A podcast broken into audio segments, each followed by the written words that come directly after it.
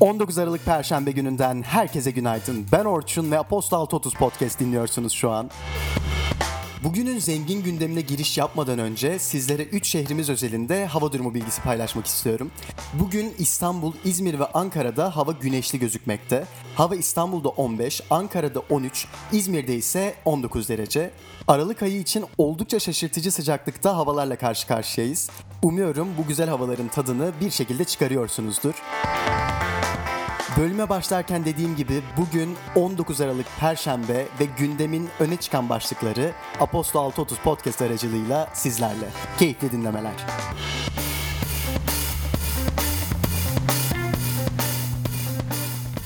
Piyasalar, ekonomi.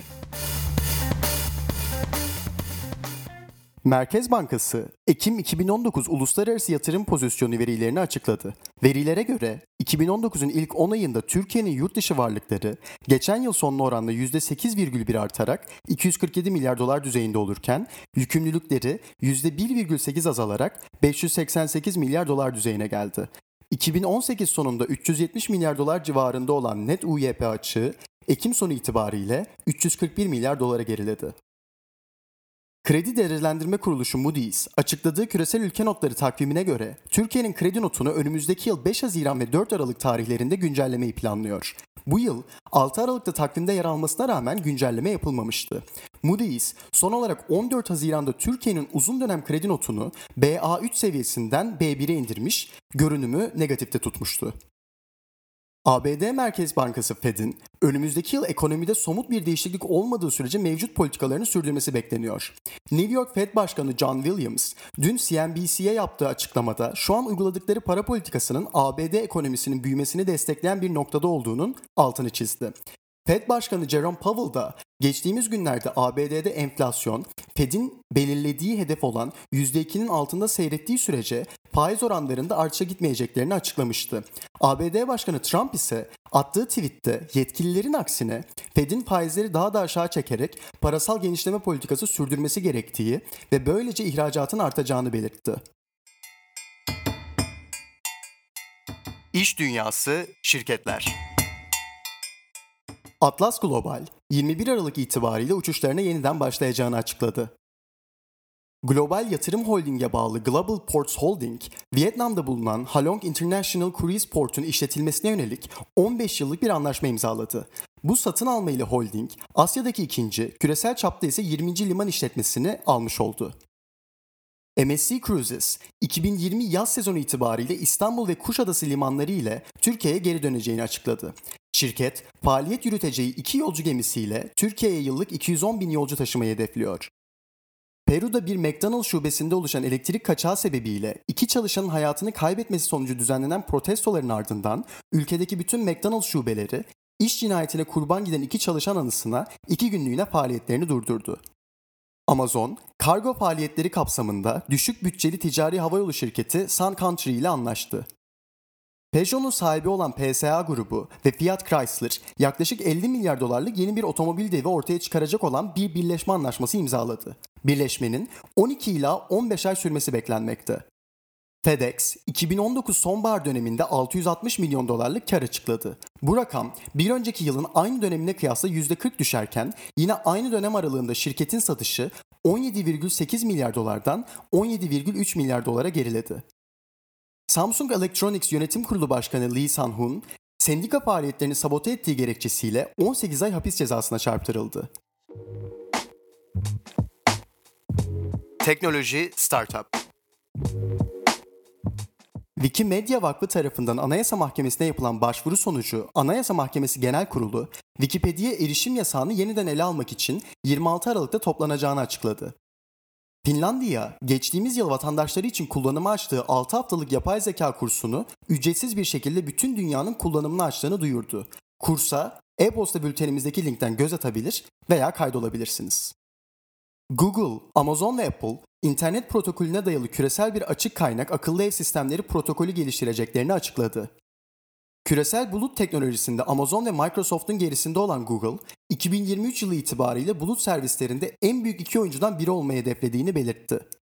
Otonom hava taşımacılığı girişimi Skyrise ilk otonom helikopterlerini tanıttı. Helikopterin öne çıkan özelliği ise diğer otonom dikey kalkış ve iniş yapabilen hava araçlarının aksine mevcut bir helikopter modelinin sonradan düzenlenen parçalar ile otonom hale dönüştürülmüş olması. Instagram, tek bir hikayede birden fazla fotoğraf paylaşabilmeyi mümkün kılan yeni güncellemesini duyurdu. Bir adım geriden konuya yaklaşacak olursak eğer, şirket geçtiğimiz dönemde Snapchat ve TikTok benzeri uygulamalarla rekabet edebilmek adına hikaye bölümüne Reels ve Create Mode gibi özellikler eklemişti. Beyne elektrik uyarımları göndererek beynin performansını arttırmayı hedefleyen girişim Nowham, araştırmalarını ilerletmek için 2,6 milyon dolarlık yatırım aldı. Ticari topluluk alanlarına enerji sağlamak amacıyla güneş enerjisi sistemleri üreten Nijeryalı girişim Rensource Energy, Afrikalı yatırım grubu CRE Venture Capital tarafından 20 milyon dolarlık yatırım aldı. Politika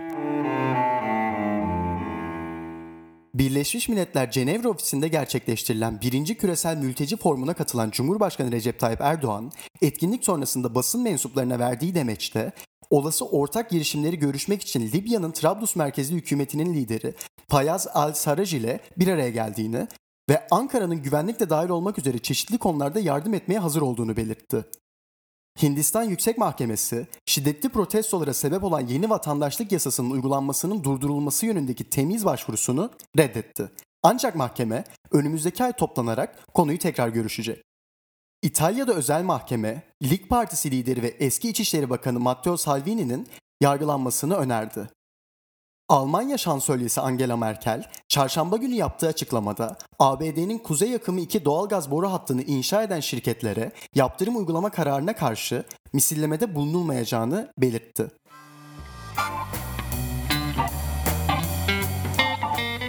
Şehir ve kültür.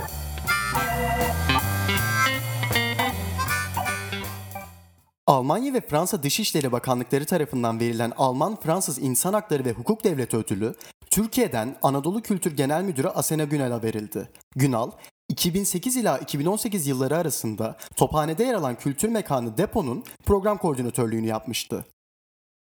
Beethoven'ın 250. yıl dönümü kutlamaları sanatçının doğduğu Almanya'nın Bonn kentinde yapılan resmi açılışla başladı. Çoğunlukla Almanya ve Avusturya'da olmak üzere kıtaya yayılacak etkinlikler bir yıl boyunca devam edecek. Savaş bölgelerindeki tarihi eserleri korumak için kurulan Cenevre merkezli Alif Vakfı, çatışma bölgelerinde yer alan 20 koruma projesini destekleyeceği 10 milyon dolarlık 3. ibesi için çağrıya çıktı. Vakıf, kurulduğu 2017 yılından bugüne çoğunlukla Orta Doğu bölgesindeki koruma projeleri özelinde 17 milyon dolar büyüklüğünde fonlama yarattı.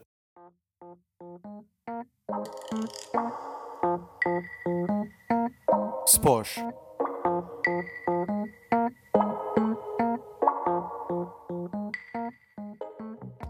Galatasaray Spor Kulübü Aralık ayı divan kurulu toplantısında kulübün ve bağlı olduğu ortakların 30 Eylül 2019 itibariyle net borcunun yaklaşık 1,57 milyar lira olduğu açıklandı. Haziran ayında açıklanan borca göre kulüp borçlarını bu çeyrekte 42 milyon lira azaltmış oldu. ESPN'e göre Arsenal'ın yeni teknik direktörü Mikel Arteta olacak. 37 yaşındaki antrenör, Barcelona altyapısından yetiştikten sonra İngiltere'de Everton ve Arsenal formaları giymiş, Arsenal'daki 5. sezonun ardından futbolu bırakmıştı. Arteta, 2016 yılından bu yana ise Pep Guardiola yönetimindeki Manchester City'de yardımcı antrenör olarak görev yapıyordu. Dünkü bültenimizde Mesut Özil ile Çin arasındaki gerginlikten ve Çin'in yaptırımlarından söz etmiştik. Britanya merkezli Independent gazetesine göre PES 2020 adlı futbol oyununun Çin haklarını elinde bulunduran NetEase şirketi oyunun Çin'deki versiyonlarından Mesut Özil'i kaldıracak. Anthony Joshua'nın Tyson Fury'e 22 Şubat'ta Dante Wilder'la oynayacağı maç için antrenörlük yapma ve Wilder'ı yenip kemeri aldıktan sonra kendisiyle kemer birleştirme maçı oynaması teklifine Fury'den olumlu cevap geldi. Fury, Joshua'nın kampta kendisine eşlik etmesinden ve sonrasında onunla dövüşmekten mutluluk duyacağını söyledi. Dünün öne çıkan karşılaşmaları şu şekilde. Monterrey 1, Liverpool 2, Barcelona 0, Real Madrid 0, LP Salo 0, Fenerbahçe Opet 3, Lotz 0, Eczacıbaşı Vitra 3. Fenerbahçe Beko'nun Zenit'e karşı oynayacağı müsabaka bugünün öne çıkan karşılaşması. Karşılaşma 20.45'te Bein Sports haber ekranlarından izlenebilir.